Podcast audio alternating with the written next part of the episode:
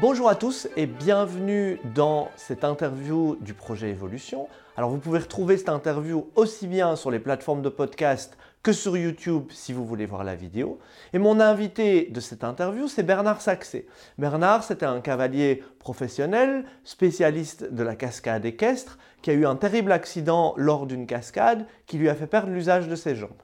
Bernard s'est malgré tout remis à cheval et a dressé énormément de chevaux sans utiliser ses jambes du tout. Et vous pouvez retrouver l'épisode de ma rencontre avec Bernard sur YouTube. L'épisode est entièrement gratuit. Ici, dans cette interview, on va parler justement ben, de la manière dont il s'est remis de son accident, comment est-ce qu'il est passé au-dessus de cette adversité, comment il a géré les difficultés qui se mettaient face à lui, qui va être extrêmement utile pour nous tous pouvoir voir avec quel état d'esprit on va pouvoir aborder les difficultés aussi bien qu'on pourrait rencontrer avec les chevaux que dans la vie en général. Bernard nous parle aussi de son approche du cheval, de tout ce qu'il a appris sur lui-même au contact du cheval et de tout ce qu'il a développé en termes de spiritualité en découvrant la méditation notamment, qui lui a permis d'arriver à un état de sérénité qui l'a énormément aidé et dans sa recherche de pouvoir remonter à cheval, tout autant dans son rapport avec les chevaux. Donc je vous laisse avec cette interview. Restez bien jusqu'à la fin parce qu'il y aura une petite surprise pour vous. Je vous ai fait un petit cadeau auquel vous aurez accès une fois que l'interview sera terminée. Bernard, je voulais commencer par te remercier d'abord. Te remercier non seulement d'avoir accepté de participer au projet sans la moindre hésitation, parce que dès que je t'ai contacté, tu m'as tout de suite dit oui et ça m'a vraiment beaucoup touché. Te remercier aussi pour les leçons, parce que j'ai vraiment appris énormément de choses super intéressantes et, c'était vraiment ce que j'attendais. Mais je voulais aussi te remercier pour euh, l'inspiration que tu transmets aux gens à travers ton parcours parce que et, la détermination dont tu as fait preuve dans, ton parcours parce que je pense que le monde a vraiment besoin de plus de gens qui peuvent transmettre cette inspiration-là. Et donc, je voulais te remercier pour, pour ça aussi. Et puis te remercier aussi, tant que j'y suis, pour euh, le, le, la transmission de ce que tu sais aux autres cavaliers, le respect du cheval et l'amour du cheval qui se, qui se sent dans chacune de tes paroles. Donc, pour tout ça, avant de commencer, je voulais euh, te remercier. Et ma première question, c'était euh, savoir par quelles étapes tu es passé en te réveillant après ton accident, entre le moment où tu t'es réveillé de ton accident et le moment où tu t'es remis à cheval, savoir les grandes étapes par lesquelles tu es passé et euh, si tu peux détailler un tout petit peu le processus par lequel tu es passé, les émotions aussi par lesquelles tu es passé, parce que je pense que ça va, beaucoup de gens vont pouvoir se retrouver, pas forcément dans ce que toi tu as vécu, mais dans l'inspiration que ça va leur donner face aux difficultés qu'ils peuvent rencontrer, de voir que toi tu as réussi ce qui a priori était impossible et que tu as réussi à t'accrocher pour, pour aller jusqu'au bout. Alors, je commence aussi par te remercier de, aussi, donc j'ai eu beaucoup d'enthousiasme pour participer à ce projet parce que tu l'inscris dans un, tu lui donnes un sens entre justement ce que je, un sens auquel je crois depuis très longtemps, c'est-à-dire de la voix du cheval pour la conscience et l'augmentation de la conscience, l'élévation de la conscience humaine. Et donc ça, là-dessus, on se rejoint. Euh, alors, en ce qui concerne l'accident, en tout cas juste après, là, je suis déjà un petit peu euh, hors, euh, hors comment dirais-je, borderline, si on peut dire. Parce que Très vite, j'ai eu une réaction extrêmement, euh, euh, comment dirais-je, j'ai fait face tout de suite. pourquoi? D'abord, il y a eu, juste au moment où j'ai eu l'accident lui-même et où j'ai été transporté du lieu, de, comme on voit dans le film, un peu de, en équilibre, euh, à l'hôpital, j'étais tout seul, tout seul, tout seul et je suis resté deux ou trois heures dans une pièce tout seul. Parce qu'il y avait d'autres cas, ce jour-là, ce fameux 4 août, deux autres cas qui étaient a priori plus réparables que moi. D'accord. Et j'ai été étrangement calme. J'avais compris tout de suite ce que j'avais. Et euh, j'ai d'abord pris le, donc le parti de rester vraiment calme. Je ne sais pas comment j'ai fait, mais c'est que ça s'est passé comme ça. Et ensuite, évidemment, les, même, les membres de ma famille sont arrivés petit à petit, parce que c'était en Suisse, c'était à Genève, et, euh, à commencer par mon épouse Agnès, qui, sans qui aussi, euh, je peux remercier aussi mon épouse pour euh, tout ce qu'on a vécu ensemble depuis le début, et depuis, évidemment, bien antérieurement à tout cela, et qui fait entièrement partie de ma vie, et donc je lui dédie beaucoup de choses. Et si tu veux, le paradoxe, c'est que mon frère est arrivé un jour ou deux après, ou le lendemain, avec les cantates de Bach. Et ces fameuses cantates de Bach, j'en parle dans mon livre, je les ai mises donc, euh, sur mes oreilles, ou plus, plus, exactement, je suis rentré dans ces fameuses cantates de Bach, à l'intérieur des cantates de Bach, et je me suis... le premier message que j'ai reçu, c'est un message d'entièreté. Ça m'a je me suis rendu compte que je n'étais absolument pas handicapé dans l'essence pour moi essentielle, qui était éventuellement de recevoir la musique, parce, que, parce que finalement tout y est. Le, la, tu vois, le son, les émotions, etc. Et ça m'a donné un drôle de... C'est assez étrange, j'avoue. Euh, bon, c'est vrai que j'ai une relation particulière à la musique, c'est quelque chose que j'adore. Euh, je ne pourrais pas vivre sans, mais je dois dire que ça a été le premier élément positif et fondateur de ce, cette période, ce moment très court après l'accident. Et puis ensuite, euh, je suis tombé sur un psychiatre en fauteuil roulant, très rapidement, après, dans les trois jours, et qui m'a demandé comment j'allais faire, et je lui ai dit, je ferai comme vous, je ferai Tarzan, je vais me démerder. Et je lui ai dit, je pense que j'ai ce qu'il faut euh, en moi euh, euh, pour faire face. Je l'ai senti très vite. Et j'ai écrit quelque chose, un petit texte, qui a été, que je quelque part, et que j'avais donné déjà à une, je crois, un, un, journal suisse, que j'avais retrouvé le papier. Et finalement, je faisais allusion à l'enracinement de l'arbre et à ses ramifications. Et je, et, je m'identifiais à l'arbre en disant d'abord que je trouverais de la mobilité en étant plus immobile que ma paralysie. Alors ça, c'est parce que j'avais une antériorité hein, dans, dans, ma vision des choses. Et donc ce que j'ai voulu dire, c'est que je me suis dit que dans, à travers la méditation et euh, l'introspection, de toute façon, ça pouvait être que la voix, la seule, j'allais y trouver euh, peut-être une réponse. Évidemment, je ne savais pas, hein, c'était des questions que je posais, mais par contre, j'en avais la conviction. Et effectivement, ça s'est révélé en partie euh, vrai, quoi, efficace. Bon, voilà. Et est-ce que quelles ont été les, grandes étapes du travail sur ton corps que tu as fait à ce moment-là pour pouvoir... Parce que si je me souviens bien de ce que tu, je t'avais entendu déjà dire, à la base, tu, as, tu, es, tu, tu avais perdu de la mobilité jusqu'au beaucoup plus haut dans ton corps et tu, as, tu as retrouvé énormément de mobilité par le travail que tu as fait. La, la, la, sanction est très sévère, elle est, elle est, elle est à, la hauteur de la dixième thoracique et elle est suffisamment elle est, elle est, elle est assez, euh, comment dirais-je, sadique parce que elle n'est pas assez, comment dirais-je, elle est trop basse pour que ce soit encore possible, elle est trop haute pour que ce soit possible dans des conditions un peu plus simples que celles que j'ai rencontrées. Parce que dans mon parcours en e-sport, j'ai rencontré d'autres paraplégiques, mais qui étaient quand même plus bas. Moi, j'étais quand même un des plus hauts. Hein, et, pourtant, et pourtant, j'avais euh, euh, j'ai toujours eu une attitude. On, m'a presque, à Atlanta, avec José Le Tartre, on nous a reproché de ne pas faire assez handicapé. Donc euh, vraiment, tu vois. Donc, euh, pour dire l'image qu'on renvoyait est dans la, dans la position. Alors que déjà à l'époque, j'étais pas du tout dans la, évidemment dans le recrutement musculaire d'aujourd'hui, parce qu'on est, on est en 96 à Atlanta. Alors que j'ai eu l'accident en 94. Bon, ça on y reviendra peut-être après. Mais donc, les grandes étapes, ensuite, elles ont été les suivantes. J'ai été hospitalisé donc quelques semaines à Genève. Ensuite, j'ai été transféré à Garches. Et ensuite, je me suis retrouvé à Menucourt. À Menucourt dans, dans, le 95. Menucourt, pour moi, c'est l'organisation. Je prends mes repères.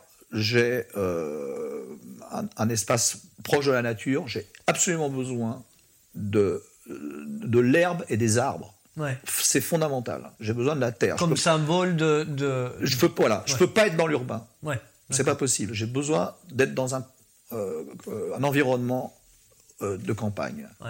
Ça, c'est vital. Et sur le fond, j'attaque la rééducation avec toute une équipe absolument formidable et, euh, et dont j'ai encore des contacts, bien sûr, avec Sabine, etc. Bref.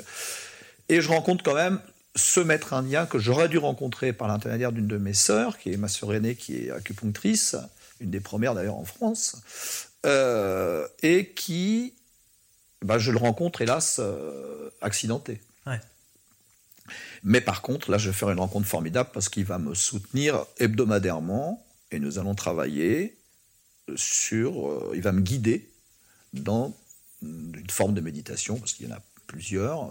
Je ne suis pas un spécialiste, hein, je, pas du tout, mais par contre, je fais les choses. À quoi est-ce que tu attribues la réussite de cet objectif ultime, on va dire, de se remettre à cheval? Est-ce que tu est-ce que tu peux isoler quelques petites choses qui, qui, pour toi ont été vraiment les fondements de ça? Et je te pose la question parce que euh, j'ai envie de l'élargir après ça à te demander Qu'est-ce qui pour toi sont les facteurs de la réussite quand quelqu'un a un objectif comme ça a priori impossible? Et qu'est-ce qui fait finalement la différence entre celui qui va aller au bout de ses rêves ou de ses objectifs et puis celui qui va pas forcément y arriver? Alors c'est certainement lié au départ à une confiance en soi sur le fond mhm. et peut-être aussi, en ce qui me concerne, une expérience un peu particulière puisque pour l'équitation, hein, enfin en tout cas pour le rapport aux chevaux, même si ça a été très dur, mais je fais une parenthèse, je reviens à ta question. Euh, avant mon accident, bien, pendant des années, je travaillais donc euh, sur la relation entre le yoga et l'équitation, et je me suis amusé, je ne sais pas pourquoi, à vérifier le travail de mes chevaux en mettant les deux jambes sur les quartiers de la selle. Donc finalement en cul de jatte, pour voir si sur l'équilibre et l'assiette, des chevaux que j'avais mis normalement, avec des jambes, des mises à l'éperon, etc. Et je vérifiais comme ça, euh, des épaules en étaient au mur, des variations, des transitions, euh, euh, voire même du doux passage, tu vois. Des pieds. et je me souviens quelques temps avant, je, je disais à Agnès, j'avais un cheval qui s'appelait Infante, et je disais à Agnès, avec lui, là, je commence à faire des appuyés plus que par le souffle. Toi. Donc j'étais déjà là-dedans. Alors, cette espèce d'équitation où j'essayais de monter au maximum dans l'alignement et en équilibre avec un minimum de muscles, en tout cas les muscles nécessaires à l'équitation, mais pas en tout cas des muscles de, tu vois ce que je veux dire, de, pas dans les bras, ni, euh, voilà, monter, être capable de monter dans la modulation, mais après chercher l'équilibre et la relaxation dans les aides. Ça, ça m'a donné, si tu veux, ensuite, sur lorsque j'ai. Le projet de remonter à cheval, il a, il a été consolidé grâce à l'inventeur du simulateur. Parce que quand je, je, sors de l'hôpital, en gros, euh, je fais août-décembre à l'hôpital, et je me retrouve avec le cheval mécanique en février. D'accord. Ou mars-février, que je mets dans, ma, dans, mon, dans mon garage là-bas dans mon ancienne installation. Et en mars, je, remonte à cheval. Et en mai, je gagne mon premier championnat de France en e-sport. Donc, euh, comme je l'ai déjà dit, j'ai eu l'impression, comme un, un, bon cavalier d'obstacles, d'avoir un mur qui se dresse et non pas la terre qui s'ouvre en deux. Ouais, d'accord, je comprends. J'ai vu un obstacle, j'ai pas vu un effondrement. ouais, Et je me suis dit, si je peux pas le sauter, si je peux mettre un grappin, le, le, le, truc, c'est de, de, passer ce mur. Voilà. Bien entendu, je suis absolument comme tout le monde, euh, avec peut-être un tempérament quand même un peu dur pour pouvoir tenir un peu plus facilement que certains, mais j'ai des hauts et des bas. Ouais, donc c'est évident. Mais en même temps, je sais que les fluctuations peuvent être liées à des états presque biologiques, entre guillemets. moi, j'appelle ça la biochimie. Oui, tout à fait. Et je le sais, donc j'agis en conséquence. Si je suis trop fatigué, ben, je, tu commences à penser mal. Donc euh, voilà. Donc si je pense mal, c'est peut-être pas parce que je pense mal, mais parce que je suis fatigué. Donc je raisonne un peu comme ça. Je suis assez, j'ai une approche un peu, euh, ouais, euh, physiologique aussi de mon ça, état. ça, revient finalement au fait de comme le disent les sophrologues ou tous les spécialistes du corps humain ou du bien-être euh, au sens large, à se connaître suffisamment que pour déceler les signes et, et, se comprendre assez pour savoir ok je suis négatif parce que je suis fatigué c'est pas parce que la vie est horrible, c'est juste parce que je suis en manque de sommeil. C'est absolument ça. Et bien entendu, euh, j'ai des voilà j'ai des talents d'Achille liés à l'handicap qui peuvent t'affaiblir. Donc ça, c'est faut s'en méfier, il faut le savoir. Donc il faut vraiment. Euh, mais parfois, j'ai été fauché durement euh, en plein essor et en plein équilibre euh, au niveau, tu vois, de mes paramètres. voilà, pour des raisons, parce que les paraplégiques sont vraiment très, très, très, comment dirais-je, victimes d'infections urinaires. Et les infections urinaires, c'est très, très fatigant. Et donc, je suis vraiment sujet à ça très souvent. Et, et bon, bah là, faut, faut du parce que j'ai déjà été abattu par ça. tu te dis merde, quoi. J'ai tout construit, ça recommence. Donc dévaler les pentes, ça m'arrive régulièrement.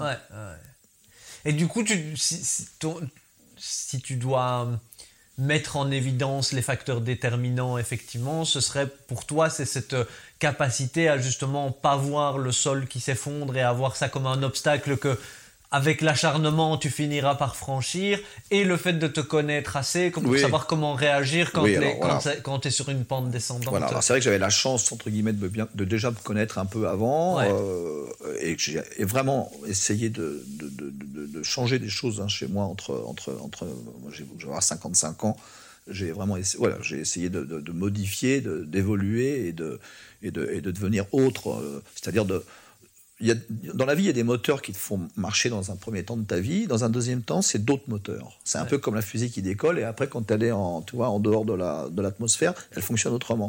Bah là, c'est un peu pareil. Tu peux pas faire fonctionner les mêmes moteurs tout le temps. Et ce qui est intéressant, c'est que tu finis par faire fonctionner les moteurs que tu connais moins. Donc les phases que tu connais moins de toi. Et si tu... Euh, il faut accepter donc de, de déconstruire des choses avec lesquelles tu as fonctionné et pour... Euh, les appréhender autrement. Et, là, et là tu, tu, te libères sur le fond. Donc ça, c'est vraiment une expérience. Ça, c'est universel. C'est pour ça que je me permets de dire ça. Euh, c'est vraiment de ce point de vue-là, c'est du témoignage. Moi, je, je, ne donne de leçons à personne. C'est, je suis dans le témoignage. Chacun fait comme il peut, hein, avec ce qu'il a, etc. Simplement, juste de dire que oui, euh, bien sûr, je suis toujours dans mon fauteuil roulant, bien sûr, je ne marche pas, mais qu'est-ce que je suis mieux dans mon handicap, si tu veux Que j'ai pris de la, de la force, de l'équilibre, etc. Donc, à l'intérieur de mon handicap, il est beaucoup plus euh, ergonomique, si j'ai envie de dire, tu vois. Et, euh, voilà. Donc, c'est pour ça que c'est important pour les gens qui ont des difficultés. Alors, évidemment, pour ceux qui n'en ont pas, mais qui ont juste des, des problèmes existentiels ou des doutes sur eux-mêmes, etc., bon, ils sont exposés aux mêmes difficultés. C'est être le plus le mieux possible avec toi-même à l'intérieur des conditions extérieures que tu ne maîtrises pas et, qui sont différentes d'une personne à l'autre. Exactement. Alors je voudrais passer maintenant à un, sujet un peu différent, mais que je trouve super important aussi, parce que une autre chose qui décourage énormément les cavaliers, c'est souvent euh, la peur de faire des erreurs mais euh, c'est aussi je, euh, parce que j'essaye à chaque fois de, d'agrandir le propos, on va dire, pour toucher aussi des gens qui sont pas forcément des cavaliers dans la vie de tous les jours. Et euh, la peur de faire des erreurs, elle peut arrêter aussi des gens qui ont un objectif ou un rêve qu'ils veulent réaliser, et puis que finalement ça les empêche d'avancer de peur de, de faire, de, de, faire un pas de travers. Et pourtant, je suis convaincu que faire des erreurs, c'est nécessaire à l'apprentissage et que c'est une étape qui est importante dans l'apprentissage. Euh, et du coup, j'avais envie de te demander, quelle est l'erreur qui, à ton sens, t'a le plus appris? Alors, l'erreur qui m'a le plus appris, euh, ce serait de... Ah, la question est complexe. de ne pas être dans le bon état pour aborder les choses. Voilà, ça c'est la plus grosse erreur. Aborder les choses sans euh, se donner la, la, possibilité ou d'identifier qu'on n'est pas dans l'état pour le faire. Il y a un problème qui, rend, qui, nous, qui nous fait euh, faire ce genre de, de, de bêtises, c'est qu'on n'est pas, on n'a pas identifié notre niveau réel. Et on a tendance à faire des choses qui sont, plus qui sont trop difficiles. On n'est pas assez haut niveau. Ouais. Donc, il y a une frustration parce qu'il n'y a pas d'aisance, on ne sent pas le truc, mais parce que je pense que euh, on s'est surestimé. Ouais, ok.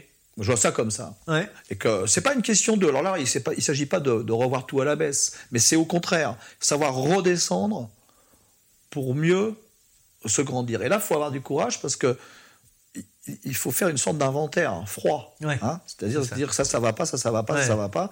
Reprendre le boulot. Peut-être refaire des fondamentaux, des bases qu'on a.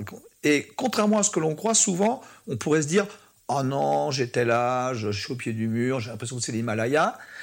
Mais là où on ne se rend pas compte, c'est que si on fait vraiment le job, il, peut y avoir une évolution qui n'est pas forcément scolaire. C'est-à-dire que tu peux, euh, tu vas retomber dans un niveau un peu scolaire au départ, mais tout d'un coup, ça va permettre. Oui, parce qu'il y a quand même, il y a quand même d'autres expériences. Si tu c'est pas le, le, corps, le, cerveau et le corps. C'est pas simplement euh, euh, de ce point de vue-là un ordinateur. Tu vois à un moment donné, il y a aussi des, des, choses qui se passent, qui nous dépassent. D'ailleurs, il y a des, des assimilations et que voilà. Donc on progresse en dents et heureusement, parfois, on a des réponses gratifiantes qui nous, justement, et évidemment, on redescend. Enfin, voilà, c'est très sinuosidal. finalement, on repart jamais à zéro, quoi. C'est, derrière ce que tu dis, il y a un peu cette idée-là. et puis, quand tu repars à zéro, c'est, une nouvelle étape, c'est un nouveau zéro, mais c'est pas zéro. C'est pas, Parce que tu emmènes avec toi, mine de rien, l'expérience que tu as fait avant, même si elle était mauvaise. Exactement. et je peux vraiment me permettre de le dire parce que je pense l'avoir fait vraiment au moins quatre fois dans ma vie, de me remettre en question en équitation, c'est-à-dire de dire que d'être à un stade et de dire, ok, je recommence. Vraiment, je l'ai fait. Et à l'inverse, du coup, euh, pour ceux qui se sous-estiment, parce que là, tu parlais de ceux qui se surestiment, et finalement, avec des caractères forts comme nous, c'est difficile, je trouve, d'aider de, quelqu'un qui se sous-estime très fort. Oui, tout à fait. Et euh, j'ai eu l'occasion, euh, évidemment, en équitation, de rencontrer plein de cas, et, donc les deux dont on parle, mais aussi, paradoxalement, même si c'est pas du tout mon métier, euh, il m'est arrivé en musique d'aider aussi des gens ou même des gamines ou qui passaient des examens, etc., pour être reçues dans des écoles de musique, et où, j'ai où je travaillais beaucoup là-dessus, parce que moi je mélange toujours, euh, c'est le même état en fait. Et donc c'est vraiment pareil, donner à la personne de la méthode, un peu où on décortique, qu'on ait le temps de, de trouver du confort et de l'ergonomie, répéter, cultiver le plaisir dans la réussite, qui est donc déjà dépassé, parce que on ne on reste pas scotché sur j'y arrive pas, on est déjà dans j'y arrive. Ouais, Et euh, à un moment donné, si on fait le boulot, parce qu'il faut travailler, hein, voilà, il faut quand même travailler. Hein, euh, L'état, la technique. L'état, la technique. Mais la technique, faut la, travailler. Mais on n'est pas obligé d'être dans un rapport à la technique euh, acharné. Hein. on peut progresser euh, sur, de manière un peu plus euh, fluide, plus flexible, et se rendre compte que voilà, il y a un vrai vrai progrès qui s'installe au fur et à mesure des mois et des années. Mais je pense que la clé dans ce que tu viens de dire, tu me dis si j'ai bien compris, c'est vraiment cette idée pour quelqu'un qui manque de confiance en lui de se fixer des des tout petits objectifs, comme souvent les coachs disent exactement la même chose, de revenir vraiment à des choses qui sont qu'on maîtrise, dans lesquelles on, prend vraiment du plaisir, et de répéter, répéter, répéter, jusqu'au moment où on arrive à un niveau de maîtrise qui fait que tu la suite module, devient, devient évidente. Exactement, exactement. Je crois que c'est un... Alors c'est vraiment un principe d'apprentissage et, de, et, finalement dans l'existence. Hein. On est, ça c'est vraiment, on est au-delà de l'équitation. J'ai l'impression que tu es très à la recherche d'une euh, connexion que le dressage te permet de créer une connexion avec le corps du cheval et avec son esprit. que c'est vraiment la chose que tu cherches parce que quand tu me parles de travail à pied et tout ça, on, on sent vraiment. Tu, tu, parles beaucoup du centaure en, avec ta propre image du centaure où tu dis que la tête du cheval est quand même présente. Et j'avais la sensation que c'était vraiment quelque chose qui était l'essentiel pour toi de tout, derrière la technique et tout ça, qui avait vraiment une recherche d'une connexion physique et mentale très très forte avec cet animal qui te fascine. Oui, mais c'est aussi le témoignage de, de ce qu'on devrait peut-être être avec euh, l'ensemble des habitants de la planète. et tu vois, donc euh, sans rentrer, tu vois, dans un délire extrême, on a largement abusé, on a fait beaucoup de bêtises, déjà entre nous, les hommes, et avec euh, particulièrement avec les animaux.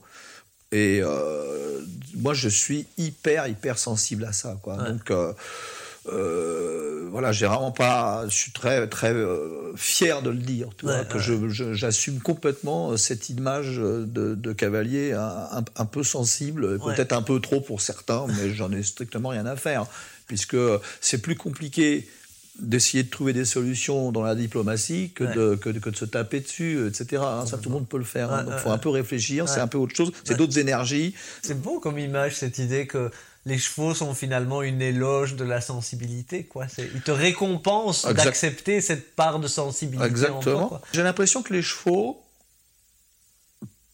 si tu vas au bout des choses, t'amènent sur la même voie, en tout cas te la font rencontrer, que cette voie justement un peu de la sagesse et du respect et de l'environnement. Parce que pour communiquer avec un cheval, tu es obligé d'élever ton niveau de conscience comme justement avec les mêmes euh, États qui sont issus de cette euh, idée de, de, pacifier en fait ce que l'on est nous-mêmes, tu vois, de, s'auto-pacifier. Parce que comme ce sont des fuyants, si on est dans nos comportements sans les, sans les adapter, ça peut pas matcher. Parce que eux, ils réagissent en proie et nous, on est prédateurs. Donc, pour arriver à des résultats d'harmonie dont on parle, monter à pied, euh, ou, en liberté, eh bien, euh, il nous oblige à élever notre niveau de conscience et à faire marcher des moteurs chez nous qui ne sont pas du tout des moteurs agressifs. Donc la voix du cheval, comme il y a la voix de l'aïkido ou du boken ou, du, ou de l'art de la, du, du, florissement japonais, eh bien, euh, la voix du cheval est, un, est, est une un sentier d'élévation de la conscience humaine.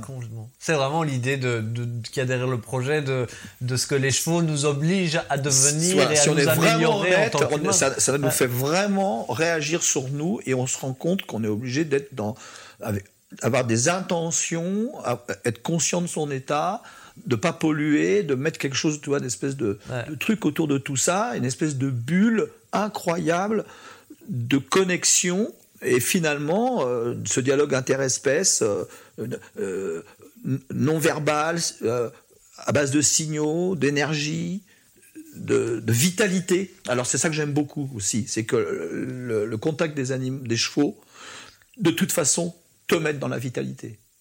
Ouais. Il, toi, il y a cette espèce d'animalité, il pleut, il pleut pas, on est déprimé, tac, toi, t'as l'énergie. Et alors, moi, ça me fait penser en musique à des gens comme Mozart, où c'est tout le temps, même s'ils parlent de choses extrêmement, parfois, euh, euh, nostalgiques ou tristes, mais c'est fait avec une énergie. Il y a cette énergie, cette vitalité. Voilà, ça c'est énorme aussi. J'ai sélectionné trois questions que la communauté qui s'est créée autour du projet a laissées sur les réseaux sociaux pour toi et je crois que c'était des questions qui, euh, pouvaient être intéressantes pour, euh, pour la majorité des gens. Alors c'est Coralie Violier sur YouTube qui demande en quoi notre état intérieur influence le cheval? Notre état intérieur nous influence nous-mêmes.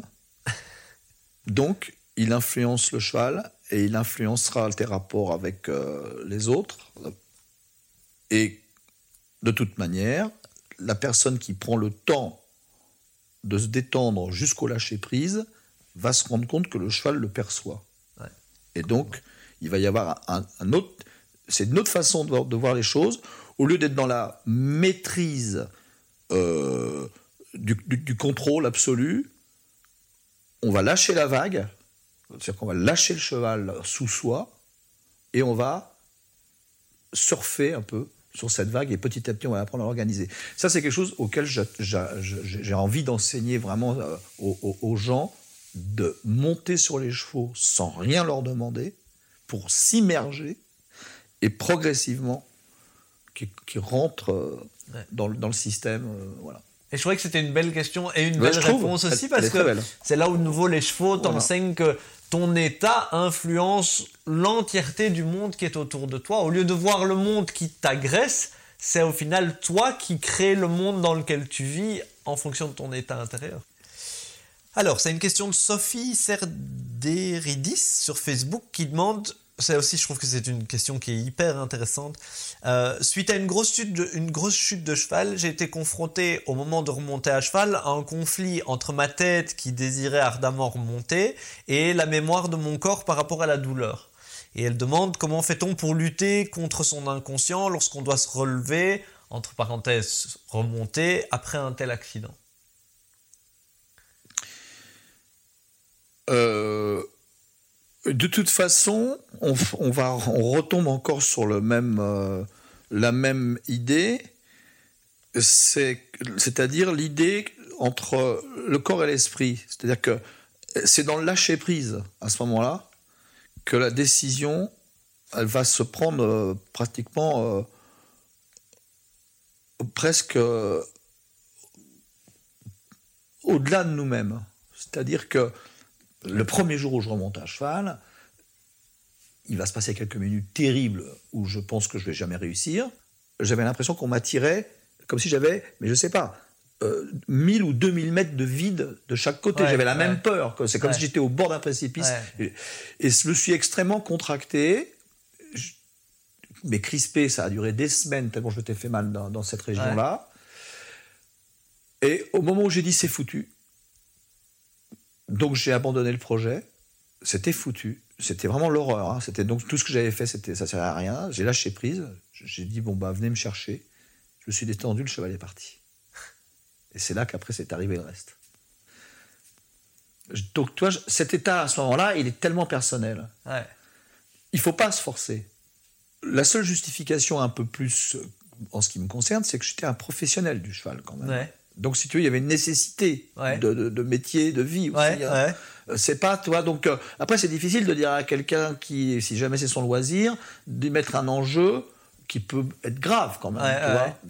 Mais je pense que effectivement, ce que tu disais sur le fait de, du lâcher prise est super intéressant. Que je pense, même à ce niveau-là, la décision de le refaire, de remonter ou de ne pas remonter, si, si effectivement c'est entre guillemets juste une passion et qu'on peut très bien dire bah moi j'ai plus envie de prendre ce risque là elle est dans le lâcher prise et pas dans toutes les pensées qui vont passer dans notre tête. Et ça rejoint ce que tu disais sur la méditation et tout ça qui permet justement à ce moment là que la, les, les, les, décisions et les actions qu'on va faire viennent d'un niveau plus profond voilà. que, que juste avec le, le, mental qui tourne en rond c'est ça. est-ce que voilà c'est exactement ça. Est-ce que c'est une attirance tu comprends? Euh, quasi euh, euh, viscéral, épidermique, cellulaire presque, tu vois. voilà. En tout cas, le conseil que je peux lui donner, c'est ça, c'est eh bien, qu'est-ce que tu choisis? Est-ce que tu choisis Est-ce que la douleur le remporte et donc tu fais, tu écoutes ton corps et donc tu ne fais pas ça parce que tu, vas avoir plus de souffrance et plus de négatif que de positif, mais au moins tu auras été au bout, tu auras essayé. Ou alors tu es assez sage et te dire, tu le sais à l'avance, tu, tu devines et au lieu de te mettre devant une frustration, bah tu as réfléchi et tu ne tentes pas. Et ou au contraire, tu vas trouver des solutions parce que ton envie est tellement forte, ta, ta, volonté est forte, mais en même temps, elle doit être respectueuse de, des signaux de ton corps, etc. Et faire alors à la mesure euh, et, faire ce que, mais en faisant attention quand même à pas aller trop loin et, et, pas reprendre des risques euh, inconsidérés. N'oublions jamais que les chevaux sont potentiellement dangereux. Ouais. Faut jamais l'oublier. on a tendance un peu trop à, à toi, ne, serait-ce que par leur comportement et, l'échelle, tout simplement. Même sans mauvaise intention. un cheval peut te renverser, peut te, traverser, peut te pied. Enfin, voilà, tout est possible et à n'importe qui, à n'importe quel moment. Hein. Et on connaît assez de professionnels, j'en fais partie, et d'autres qui ont eu des accidents, euh, alors qu'a priori, on a tous les codes. hein. Ouais, tout à fait. Alors, Charlie sur Facebook demande comment est-ce que tu es passé au-dessus de la colère, de l'injustice, de l'accident? Alors, c'est une bonne question parce que la colère, les, gens qui me connaissent bien, ça, peut faire rire tout le monde. Je crois que ça a été un de mes moteurs euh, depuis l'enfance.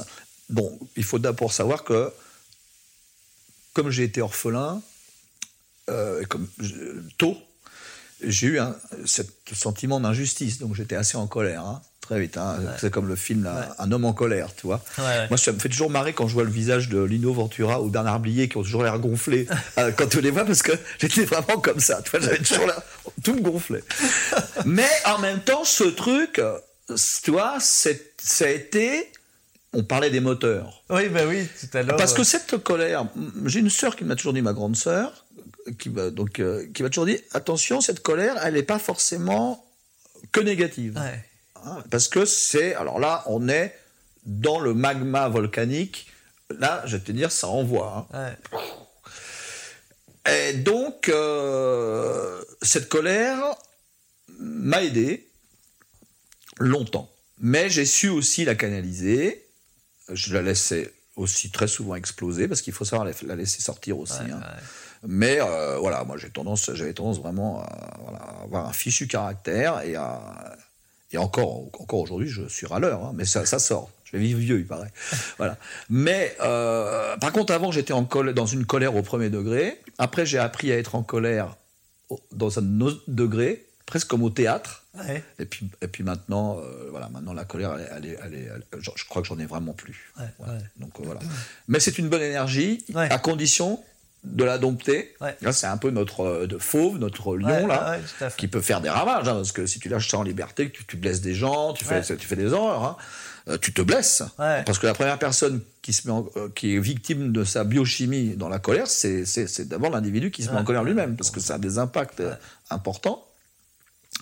Mais voilà, donc, euh, alors je l'ai dépassé, bah, encore une fois de plus, en m'apaisant par les moments de méditation. Les chevaux m'ont apporté beaucoup de, de- de- aussi de, euh, de, bah, de, de continuum dans l'état de, de réceptivité, de partage, de, de, de- de- d'attitude euh, vraiment euh, basée sur l'observation, le relâchement, la conscience, etc. Euh, voilà, donc c'est, toujours, en fait, c'est une philosophie de vie sur le fond. Ouais. La- ma, ma philosophie de vie, elle, est, elle, elle, elle correspond. J'ai beaucoup aimé euh, d'étudier euh, tous ces tous- ces siècles, euh, tous ces livres de, de- de- de- de- autour de l'équitation, parce que c'est quelque chose qui était aussi une de mes grandes euh, occupations à une époque. Et euh, dans le monde entier, il y a eu des grands maîtres qui ont toujours prôné. C'est des paroles de sagesse, les Ouais. paroles d'écuyer, les vrais, tu vois, à chaque fois. Donc c'est pour ça qu'il y a un parallélisme redoutable justement avec. euh, une forme de sagesse orientale, etc. Sur, euh, tu vois, parce que c'est, voilà, euh, les orientaux ont comme expression qu'il faut chevaucher nos pensées. tu vois, on a, ça y est, on a fait le lien. Ouais, tout à fait. Je voulais savoir quelle était la suite pour toi. C'est quoi les rêves et les objectifs que tu as envie de, de réaliser maintenant? Écoute, je pense que le, la participation à ton projet fait partie voilà, de ce qui est important pour moi maintenant, c'est-à-dire une qualité de transmission. Ouais. Ça, c'est sûr. Je pense que voilà, euh, euh, c'est plus intéressant, comme je te disais l'autre jour maintenant, que je transmette plus que moi je ne monte. Et pour vraiment être, euh, aller au bout de ma pensée, le, le, le projet que je souhaiterais vraiment réaliser, ce serait recommencer un film autour de, de cette valeur qu'il y a autour des chevaux, mais en écrivant du point de vue de mon épouse. La place d'Agnès, qui elle est cavalière depuis Ouais, toujours, hein, ouais. et comment, euh, voilà, et, et- et- et d'un- angle féminin et de l'angle en plus de la femme du type, et moi je serais derrière du coup. Mais par contre, il, il ce serait, parce que c'est ce qui s'est passé entre nous, il y a un moment donné, elle, a- elle, a- elle, elle s'est mise à fond avec moi, et donc il y a eu une transmission vers elle Ouais. aussi, tu vois. Et à travers ça, il y a eu une, euh, parce que nous, on l'a fait de manière assez harmonieuse. On ne s'est pas tapé dessus ni engueulé, on n'était pas dans la compète, on était vraiment dans les trucs. Et finalement, euh, on a passé notre vie, moi, à lui échanger des choses sur le plan équestre, elle, ce dont je te parle, une école de vie. Et, donc et euh, de ce point de vue-là, avec, et avec cette décision de cette femme qui a vécu la vie qu'elle a voulu, elle a eu les enfants qu'elle a voulu, elle a eu la vie qu'elle a voulu, etc., etc. Et donc, c'est une femme très moderne puisqu'elle a à la fois euh, réaliser euh, sa vie euh, de femme, sa vie de mère, et puis sa vie de cavalière, même si elle n'a aucune prétention. Agnès n'a aucune prétention de, par rapport au, milieu professionnel, mais ce qu'elle fait au quotidien mérite, si tu veux, son pesant d'or. Il n'y a qu'à demander aux chevaux, ils te parleront d'Agnès. ok, ma dernière question. quelle est ta mission sur Terre? Pourquoi tu penses que tu étais fait et quel message tu veux faire passer? Alors je pense que j'ai, alors je pense que j'ai vraiment été dans mon rôle. C'est-à-dire que voilà, euh, je, crois que j'ai compris la mission. Voilà, on m'a dit, toi mon gars, euh, euh, t'es fait pour être avec les chevaux, t'es fait pour parler d'eux, t'es fait pour les défendre et t'es fait donc pour réunir les gens et les chevaux. parce que je crois que vraiment ma vie se résume autour de ça une fois de plus. Euh, donc voilà, voilà, ma mission, je pense, ça a été ça. Alors après, bah, grâce à cela, euh, alors modestement, d'essayer d'aider les gens à modifier leur niveau de conscience. Voilà. Donc euh, bah, c'est tout. Alors voilà. Mais si ça se trouve, je suis, là, je, suis là strictement pour rien. Hein. Mais alors, s'il fallait trouver. Parce que j'ai l'impression que, voilà, qu'aujourd'hui, c'est vraiment ce qui se passe, tu vois. Donc, euh, donc voilà, moi, je suis là pour ça. Je suis là pour aider les gens à réussir dans leur relation avec leur animal, que ce soit la petite dame avec son camarguet, la, la jeune fille avec son cheval de Grand Prix, euh, euh, toi, euh, la, petite blessée ou handicapée, etc. parce que j'ai, j'ai, eu des histoires incroyables, mais, magnifiques, magnifiques, magnifiques. Ou voilà, vraiment, mais presque miraculeuses parfois avec des gens, tu vois. Donc j'ai des gens qui sont sortis de chez moi, qui se sont mariés déjà, tu vois. j'ai des, une jeune fille qui a beaucoup de mal à marcher, EMC, que j'ai réussi à faire marcher sans rien. Mais on s'occupait d'autre chose, on s'occupait des chevaux, on s'occupait de l'équitation, on s'occupait pas à la fin. Mais le travail a fait que elle a réussi à tenir debout et même à marcher. Toi. Donc euh, j'ai une élève euh, aussi qui est, qui est, quasi dans le noir, elle a complètement perdu la vue au fur et à mesure. On fait un travail incroyable. Euh, incroyable sur la, création de l'espace intérieur, que ce soit le travail en longe ou le travail monté, avec faut être discret finalement. Faut, faut, faut être là dans un espèce de, d'un espèce de témoin discret, tu essayes d'avancer des choses. Bernard, un tout grand merci. merci beaucoup. je, te, te, remercie et, je remercie tous ceux qui prendront le temps de, de nous regarder, de nous écouter.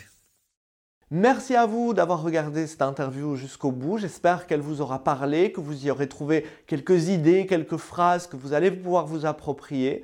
Si cette vidéo vous a plu, bah, n'hésitez pas à laisser un petit commentaire pour me dire ce que vous en avez retiré. N'hésitez pas à partager aussi cette interview pour que d'autres cavaliers puissent profiter des enseignements de Bernard. Et puis moi, j'ai une petite surprise pour vous. C'est un extrait d'une des leçons que Bernard m'a donné avec mon cheval, où on travaille le cheval ensemble, que vous pouvez retrouver en allant sur le site du projet Évolution à l'adresse projet-évolution.com slash Bernard. Et là, vous aurez la possibilité de vous inscrire à la newsletter et de recevoir du coup une vidéo qui est un extrait de leçon avec Bernard. Voilà, je vous remercie d'avoir été avec moi jusqu'ici et puis moi je vous retrouve très bientôt pour une nouvelle interview.